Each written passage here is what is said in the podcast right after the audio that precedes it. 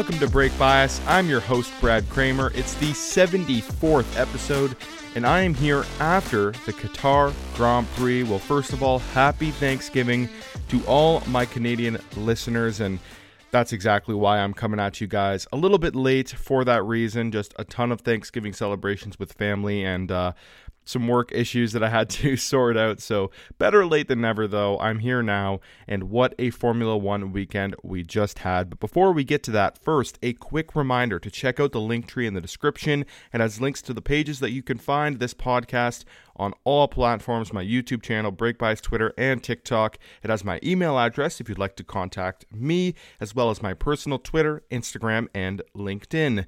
Now, let's talk about the tons of action at the Losail International Circuit. Honestly, so much happened in Qatar that I want to talk about, so it's hard to even come up with where to start.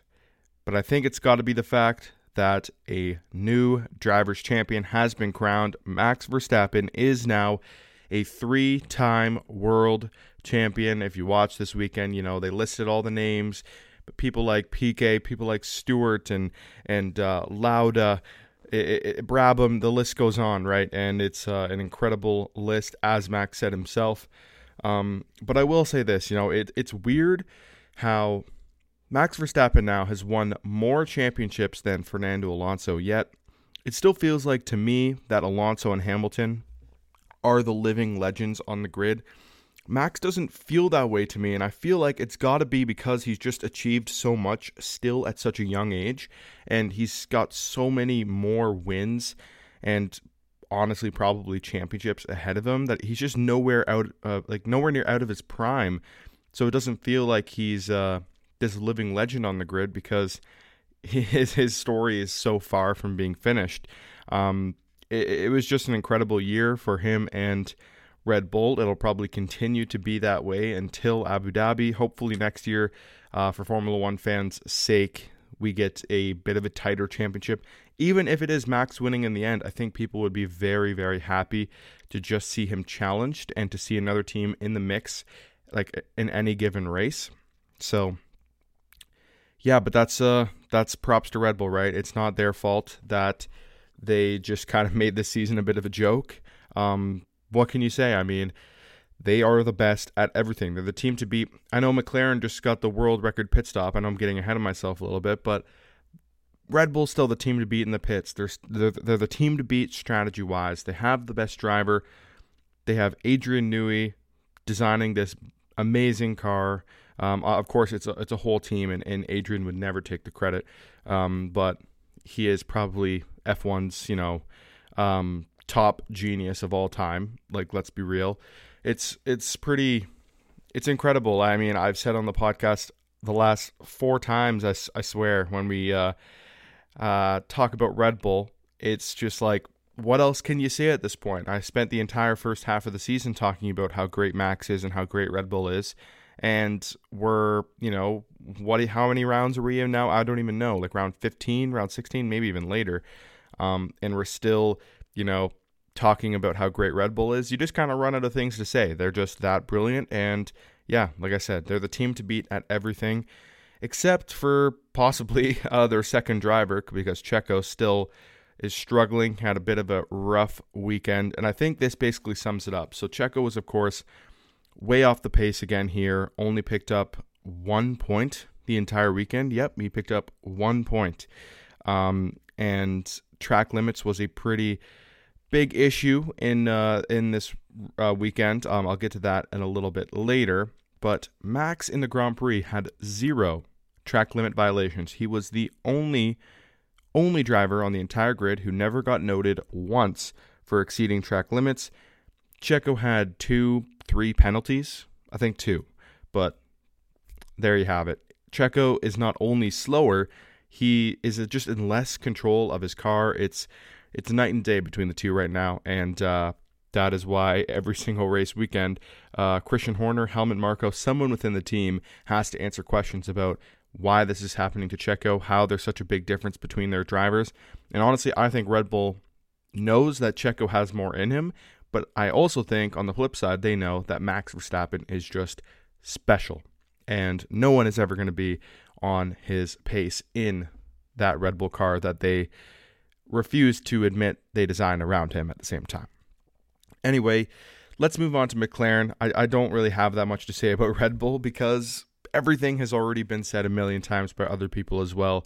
Um, but McLaren had a pretty spectacular weekend here as well. Qualifying on Friday was a bit painful, I would say, because the pace was there for a really great result, but the drivers just were struggling with track limits. Um, it would have been Lando second on the road and Oscar fourth, I believe. And it ended up being a P6 for Oscar and a P10 for Lando because he didn't even have a banker because of track limits. So Q3 just a nightmare for Lando Norris. And it did create this kind of funny post session moment that I feel like everyone has probably forgotten already because it was just so early in the weekend and so much happened afterwards. But everyone thought, you know, Lando was on the front row. And by everyone, I mean people watching at home kind of knew the story, but people at the track, like Naomi Schiff, was doing the uh, post session interviews, and some of the drivers weren't aware of uh, who's been penalized and whatnot. So George was asking Oscar. He sees Oscar's like, "What are you doing here? Where's Lando?" And Oscar's like, "Well, I switched. They switched me out for the other one or whatever." And then mid interview with Naomi, uh, Oscar found out as well that he was dropped out of the top three, and he's like, "Well, this is awkward." Um, but yeah, that promoted Lewis Hamilton and George Russell to P2 and P3, which is a pretty big surprise. I didn't think uh, uh, Mercedes would be super on the pace this weekend, but they were. Um, but we're talking about McLaren right now, and boy, did they get some redemption on Saturday because Oscar takes sprint pole. Great job from him, and Lando again could have got it done, but he had a problem into the last corner. He would have been on sprint pole. And then Oscar goes on to win the sprint, which is just insane because that could have been Lando Norris. So even though it's a sprint and does not count as a Grand Prix win, Oscar Piastri has still won in eh, won any F1 event before Lando Norris has, and that is just insane. I, I, feel like Lando has a bit of a curse right now with with getting a P1 finish, but uh, I think you still have to look at the bright side. You can't worry about that. Um, McLaren has a incredible uh, bright future in, in Formula One right now with their drivers and with the way their team is trending. Focusing just on 2023, they're they're going to pass Aston Martin. It's a foregone conclusion at this point. Um, Aston is it's very very clear that they have just like it's con- it's been confirmed over the past few races. Aston is not where they used to be. I think Zandvoort was kind of a lucky blip for them now. Um, clearly, they're just not on the performance of the other uh, top four teams which is McLaren, Ferrari, Mercedes, and of course Red Bull. So, with Aston completely out of it, and let's be honest, only fighting with one driver, they have no chance going up against McLaren. And yes, that is even if McLaren doesn't score a podium for the rest of the year, which is unlikely. If McLaren just grabs P5s and P6s for the rest of the year, they're going to pass Aston Martin. I think the question now for 2023 is if McLaren can catch Ferrari, possibly even Mercedes. I, I really think that P2 is a long shot, but it's actually a possibility with the races we still have coming up. I think COTA is going to be strong for McLaren. I think Mexico is going to be strong for McLaren, albeit it'll also be two strong tracks for Mercedes. And um, I'm forgetting one, but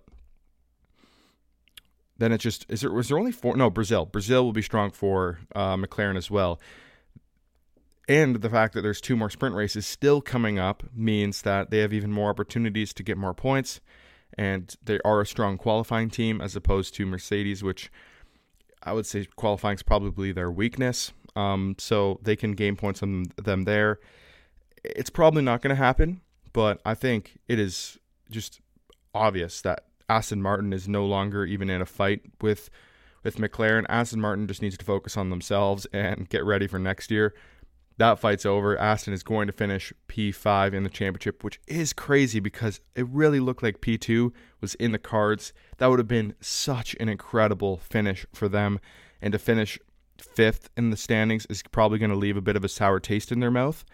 Um, but hopefully that motivates because I, w- I would love to see Alonso and that team up there again at the sharp end next season. Um, so, in terms of McLaren beyond 2023, it's hard to say that uh, they aren't the team that's going to catch Red Bull. Mika Hakkinen called it. I mean, the way Oscar's performing as a rookie, and then you have Lando Norris, who we all know is a special talent. Um, they are the ones who went to the Red Bull concept first. They have the most understanding. They have a new wind tunnel that's just came online. They have some really, really smart people joining the fold for next year. If they can get the 2026 regs right too, they're they're on an, an incredible trajectory back to you know the top of Formula One. I would say Ferrari obviously has their questions surrounding that team. Mercedes has just been kind of strange as well. I wouldn't be surprised though if Mercedes came out next year as the second quickest team or or potentially at least was the second quickest team on over the balance of the season, I guess. Maybe McLaren has a bit of a head start, but I still think that unless Mercedes proves that they're back next year, it's McLaren. It is 100% McLaren.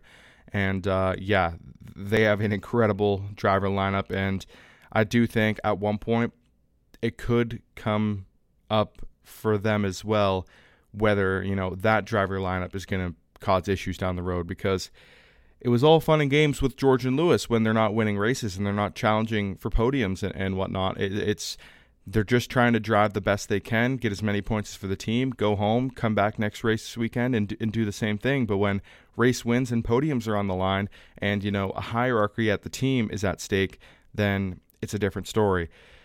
But anyway, that's that's all I got to say about McLaren. Another great weekend for them, of course. P2 and P3 in the Grand Prix. I didn't even mention, but as you've known, uh, if you're a long time listener of of this podcast, I have completely switched how I do my race reviews. So I, I trust that anyone listening to this podcast watched the race. Um, and of course, I go over it in my race results anyway, if you didn't. Um, so, yeah, incredible, incredible stuff from McLaren, um, of course. So, now, before we, uh, you know, get into some of the other stuff with the other teams, I think we have to address some of the unique conditions the drivers and teams faced this weekend. Um, first of all, as mentioned in the preview, the tire wear worries. Uh, after Saturday's sprint, we had an odd test session before the shootout as well. Pirelli implemented a max stint length of 18 laps for the race. So that doesn't mean that everyone just bolted on whatever tires they wanted, and then on lap 8 or anytime before lap 18 they had to pit. It mattered how many laps your tires did in other sessions. So if you put on a five lap old soft, then you can only go 13 laps on it. You know what I mean? So it made it a very challenging one for some people, especially Lewis Hamilton. I think was the worst. He had used the most of his tires and uh, didn't have very many, um, you know, s- tires to go longer in stints. A lot of them had been used for a couple laps, so that really put him on the back foot. And it just they didn't know about it. They were going into the race thinking that oh, I'm going to be able to use this uh, hard tire for a really long time or whatever and then they come to realize that they can only use that hard for 18 laps, even though it can go way longer than that. So it was, it just completely changed the outlook of the Grand Prix. I really, really didn't like it. I, I was surprised to find that some people did enjoy max stint lengths and were actually asking Formula One to look and see if this was like something that they should have in future races. I do think it made an interesting wrinkle because we're never used to seeing, you know, uh, mandatory pit stops being made, basically. Um, and because of that, also the uh, competitive order was really close. Faster cars had to pit behind slower cars and overtake them. So we did see a ton of moves. Um, the winning margin in the end was was very small, all because of that. But it was just it felt so artificial. It wasn't real. Um, and at the end of the day, it's tire wear that needs to be back. Tires need to wear out. We don't need to be seeing um, um, mandatory pit stops being made because it's just it's just not it's just not the real competitive order. It's a bit it's a bit artificial, as I said. So I I'm not a fan. Um, I think the sprint proved exactly why tire wear is fun because the guys on the softs were so rapid at the start. You know, Russell that move on Piastri to take the lead was such a cool move. That was sick. Um, but then at the end, he completely falls off and he falls back into the clutches of Verstappen, Norris, and Piastri. And, you know, even Lewis Hamilton just making those moves on the Ferraris, three cars in two laps. It was just, it was awesome to see those softs fall off. And then the guys in the mediums, you know, the the race come back to them. That is what's exciting, not not fake pit stops. But uh, speaking of the 18 laps, it's not just about you know the racing. Um, because not only is Qatar a naturally challenging circuit because of its high speed corners, but it was extremely hot and humid. And then because those tires could, you know, last way longer than the 18 laps they were allowed to race, the drivers had to push like crazy. It was just push lap after push lap. No management was required. And this led to some pretty scary conditions for the drivers. During the race, Ocon said that he vomited in his helmet on lap 15. Still finished P7, by the way. Actually, pretty incredible when you think about it. Logan Sargeant had to retire from the race because of dehydration and heat exhaustion. Lance Stroll said he was fainting through the high speed corners. And I imagine when he says that, it means he was probably out for like a split second. And then because, you know, he's in an, an adrenaline filled environment, he probably like snapped out of it right away. But he had like brief moments of just like going out and then coming back which is still incredibly scary. I've heard that Alex Albon had a rough time getting out of his Williams after. I, I didn't see any confirmation of this, but I've heard that he may have fainted as well. Just just some things that I've read on Twitter, to be honest, but I know for a fact that uh, many drivers took themselves to the medical center after the race. Um, you know, Gasly and Checo said their vision was blurry throughout the race. Um, you know, you could see many drivers doing strange things on their onboards to get air into the cockpit, like uh, George Russell, I think Charles Leclerc were like taking their hands off the wheel to try to like blow air. I don't know how that was going to happen, but yeah, crazy stuff. Um, I think Stroll was probably the most colorful in his comments about track limits too. Like, and when you take in what the drivers are going through, and then to just on top of it say like, oh, you have to really you know, strictly keep it in between the white lines and certain parts of the track. He did say it was a joke, and to be honest, yes, it's the rules, but he he does kind of have a point. Like they they have blurry vision in a an incredibly high speed corner. Um, it's a night race. The the they can't feel the curb. It's just painted, so it was almost impossible. But then again, some drivers were doing it. It was the same for everybody.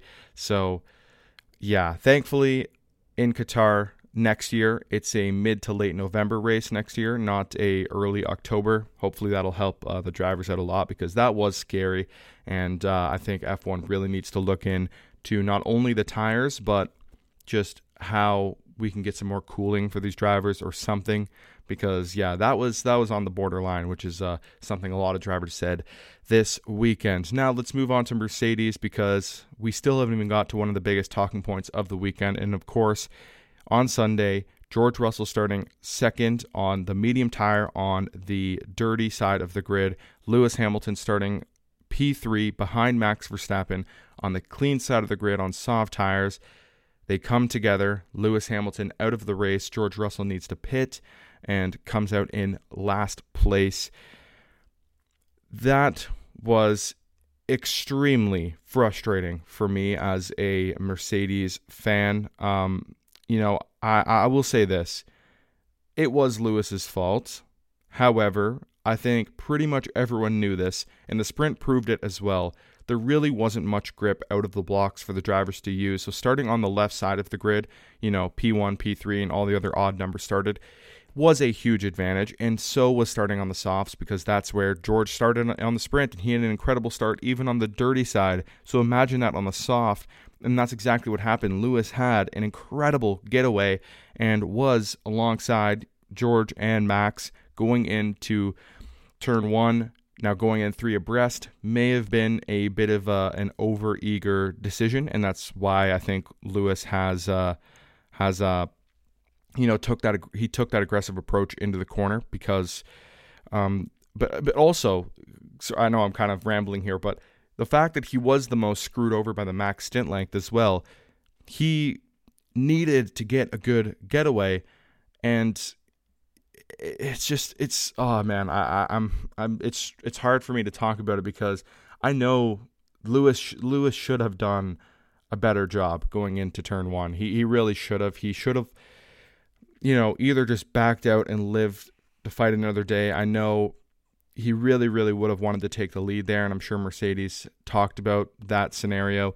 Um, and just because of how you know badly he was set up for the race, getting out into the lead with the soft tire would have been absolutely the best case scenario for Mercedes. Um, but at the same time, I just really think that George also should have known that Lewis was going to be alongside him. The fact that he said that he wasn't even looking behind him, that was the quote that just blew me away. I was like, how can you possibly say you're working as a team and you definitely know that Lewis is going to be rapid out of the blocks on the clean side of the grid on soft tires. He's been a great starter this year as well. You have to know that Lewis was going to be quick. Why were you not looking behind you? Because you just thought, oh, we're working as a team. Lewis wouldn't do that to me. I don't know. I think the best case scenario for the team, I think George still could have finished ahead because of the tires he had at his disposal. Lewis needed to get ahead there, and he needed to be attacking Max Verstappen at the start because it would just slow Max down. That would have been great for George's race. So that's why I don't understand why George couldn't just tuck in behind Max, let Lewis go at it, and then George easily could have got the, the, the lead back in the race because Lewis would have been severely compromised by those softs because he would have had to pit the earliest out of anyone in the entire race probably. So that's what made me so frustrated because it was so obvious what was best for the team, at least to me. And instead, neither one really, really did their job there, in my opinion. And it was predominantly Lewis's fault. He admitted it, um, you know, on social media and uh, in the media pen. Um, and he's right. You know, it's just, yeah, incredibly frustrating for Mercedes fans how I think they could have played so much better as a team. Um, and, you know, their pace was incredible in the race. It was just a huge, huge what could have been moment, and uh, that's all I got to say. I, I, I admit that you know it was my driver that uh, that made the the big mistake for sure. It was some questionable racecraft. He he needed to leave more room, but at the same time, I think that George also could have had the foresight to see that Lewis was going to be quicker than him. And I know it's hard. These guys are racers. They're not just going to let someone go, but I think that would have been so much better for the team if Lewis got ahead and challenged Max at the start because in the end, I think Lewis would have been on the back foot and George probably would have finished ahead anyway. So, it, yeah, it, it is a shame. And uh, I think they both, you know, know that they could have really had a double podium instead of McLaren, at least fought with them, possibly even challenged the Red Bull. So, I guess that is what you get when you don't work as a team. Now, let's talk about Aston Martin. I don't talk about them too frequently anymore, but I think with what happened with Lance Stroll this weekend, we have to address it. He was uh, not in a good mood at all. He's been a little bit sour with uh, the media recently as well, just because of how honestly poor his performance. The questions of you know why he's not clicking with the car are probably getting really old. So I do sympathize with him in in a way, but his actions at this race weekend were just unacceptable. First of all, he has a terrible qualifying. You know, as uh, Alonso ended up qualifying P4, and this man was 1.1 seconds behind him in Q1 and out in Q1. So then he brings his car back to the garage. First, he throws his steering wheel. Then he gets out, ignores his race engineer, who's probably trying to console him. I don't know what was being said, but he's obviously just trying to talk to him. Stroll's just brushing him off, and then you can see as they're going around a corner, Stroll probably thought he was out of the camera's range, and you can just see him shove his race engineer. He shoved him out of out of a a frame, so we couldn't see like really how heavy the shove was, but you could definitely just see arms extend and all of a sudden, you know, they're they're both around the corner. It was it was clear that there was a shove, um, and you know, everyone saw it too at the same time. Um, and we also get this post qualifying interview where a reporter asks him about his visible frustrations and what his emotions are right now. And he just says, It's shit. Two words, it's shit. And then he asks, What's not clicking behind the wheel? And Stroll replies, you know, very shortly, I don't know. I don't know. Like it was obvious that he was in a pretty pissy mood. And then uh, later on in an, in an interview with someone else, he addressed the shove, saying that him and his race engineer are good and called him, quote, a bro. And uh, they go through the frustrations together and all that. But, you know, with this behavior and his performance as of late, relative for to Fernando. It bears the question, you know, how long is Aston Martin going to allow this to last? Is Lance even going to want to continue? He's been confirmed for next year. But like at some point something's got to give because you can't just continually be underperforming all the time as this team continues to get better and then you're also probably one of the worst per- people to work with in terms of with the media um, I don't know how he works within the team, but shoving your race engineer is probably not a, a great thing to do either.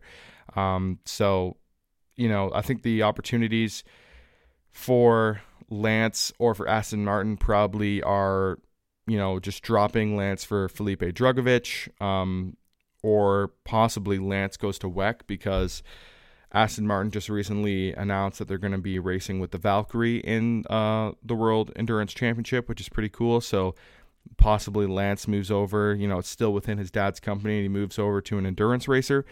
Possibly Lance just even retires and he doesn't want to race anymore at all. Um, but what I think is actually the most likely, and hear me out, I, this is maybe a crazy, crazy take, but I honestly think before any of that happens, if Lance is no longer in F1, that means his father has sold the team. That is actually what I think is it's going to take. I really think it's actually more Lawrence's dream for Lance to be a world champion in F1 than it is Lance's. I, I honestly believe that. So I think if Lawrence has finally, you know, whether it's delusion or or what, I don't know. If once Lawrence finally realizes, you know, his son's just not cut out for this, he will sell the team. That's that's honestly what I think it is. He is a businessman. He would make a ton of money. Like this investment has been a success for Lawrence Stroll. So there would be no shame in selling the team unless he really did see that there was like a ton more money to be made in the future or if Lance could uh, I guess start to improve, even though it's been what seven years in F1 now. Like he's been around for a long time, and he's kind of been the same driver as he was in like his rookie season. So it, it's unprecedented to see a guy stick around this long and just never really be up to sniff. I think I, I don't know if Formula One's ever had someone like that, um, but yeah, I honestly think selling the team is uh, probably the most likely option. Lance is going to be around for probably quite some time still. Um, but yeah, uh, in terms of just Aston Martin's overall weekend, just taking Lance out of it, it was I think somewhat encouraging for them. I think they actually had decent pace this re- this weekend, but it is a bit strange to see Alonso having some scrappy moments recently. I would say, um, you know, Singapore was a nightmare, and then this weekend had a couple offs. Um, so maybe he's getting frustrated, but also I think the car is probably just a lot harder to drive. You know, he was calling it a beautiful ride uh, back in Bahrain, and I don't hear him saying that anymore. So Aston Martin has some work to do over the winter for sure. So now the results in the Grand Prix, they are as follows. Max Verstappen caps his championship weekend with a win in the feature race, his 14th of the season. P2 was Oscar Piastri, a weekend the rookie will surely remember for some time, then Lando Norris with a strong recovery to P3 in the race from P10 on the grid, mind you, to make it a double McLaren podium for the second straight weekend. And talk about recovery. George Russell back to P4 after his lap one clash with Lewis Hamilton. George was on it this weekend. Charles Leclerc was a quiet P5, and I think the fact that George Russell finished ahead of Leclerc has to be a little bit discouraging for Ferrari because you should be finishing ahead of a guy that uh, got taken out on lap one and sent to the back. P6 was then Fernando Alonso. P7, Esteban Ocon after o- overcoming his lap 15 sickness in the car. Pretty incredible. Uh, P8 was Valtteri Bottas, his best result of the season, then followed by his teammate Zhou Guanyu in P9. Great job from Alfa Romeo. Then rounding out the points was Sergio Perez in P10. That makes the top 10 of the driver standing look like this Max Verstappen on 433 points. The next driver is Sergio Perez on 224. Max is almost double his teammate in points now. Uh, then it's Lewis Hamilton, a massive missed opportunity for both Perez and Hamilton when they only scored, you know, a couple points combined over the course of the entire weekend. If Lewis picked up a podium here, it was really, really on for P2 on the championship, but now he is still 30 points adrift. Fernando Alonso actually catches up to Lewis Hamilton again, only 11 points back from him. But unless Lewis continues to DNF, I'm not sure Fernando is going to be able to catch Lewis back up. Carlos Sainz didn't start the race because of a fuel systems issue, so he still sits at 153 points. Charles Leclerc closing up to his teammate on 145, so only eight points back. Then it's Lando Norris, who is at 136. He is like right in this mix now. It's pretty incredible. Um, he is four points ahead of George Russell, who is on 132. Then further back, it's Oscar Piastri on 83. So that's about a 50 point gap. And then it's another about 30, 40 point gap to Lance Stroll, who's on 47 points. Then Pierre Gasly rounds out the top 10 on 46 points. Then it's Esteban Ocon on 44. They're just really close, so I wanted to mention them. Looking at the constructors, 657 points for Red Bull on top. Then it's Mercedes with 326, Ferrari 298. So that is a 28 point gap between Mercedes and Ferrari. Then it's about 70 points back to Aston Martin, who are only 11 points ahead of McLaren now. So next weekend, McLaren could already have Aston Martin in their rearview mirror. Then it's way down in P6, Alpine on 90, and then another pretty big gap to Williams on 23. P8, though, Alfa Romeo, they jump ahead of Haas. They're on 16 points. And another weekend like that, and they could actually jump back ahead of Williams. Haas is still on 12 points. They're not out of it, but the way they're looking in races right now, they're probably looking at a P9 finish, possibly even a P10 if AlphaTauri, who are in P10 right now, have themselves a strong weekend. They're only on five points. Now, let's look at the prize, demise, and surprise.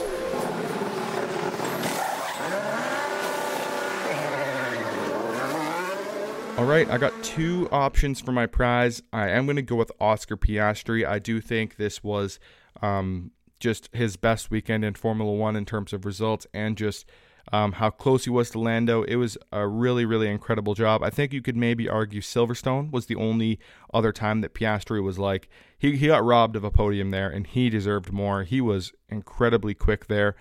Um, but I just think I always try to think big picture with with these uh, prize demise and surprises, and you know asserting your if he's going to assert himself within this team, which I think to be honest he already has. I think McLaren knows that know they have two special drivers.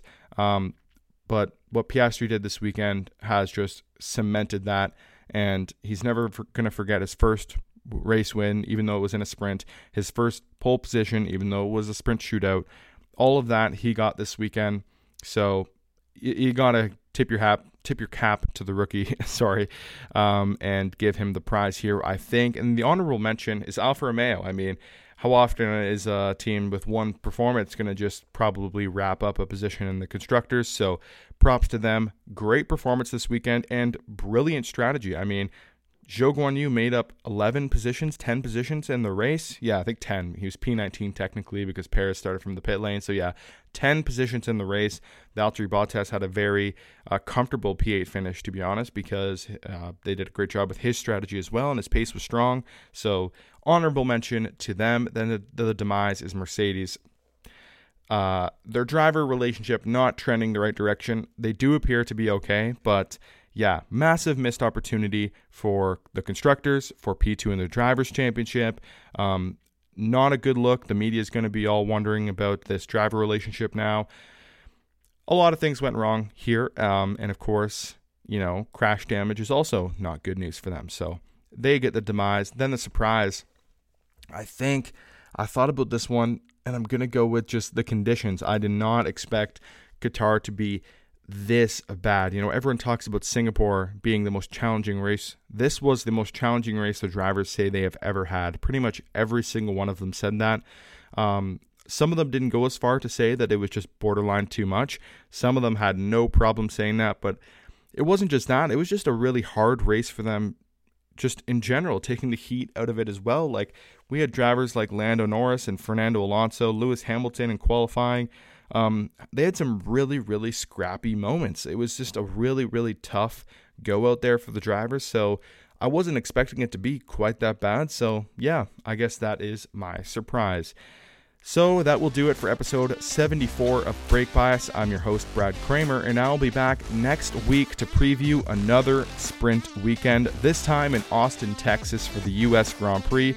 The Circuit of the Americas is my favorite track, and I know it's one of the favorites of a certain AlphaTauri driver.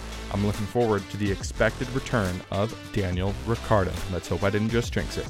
Goodbye.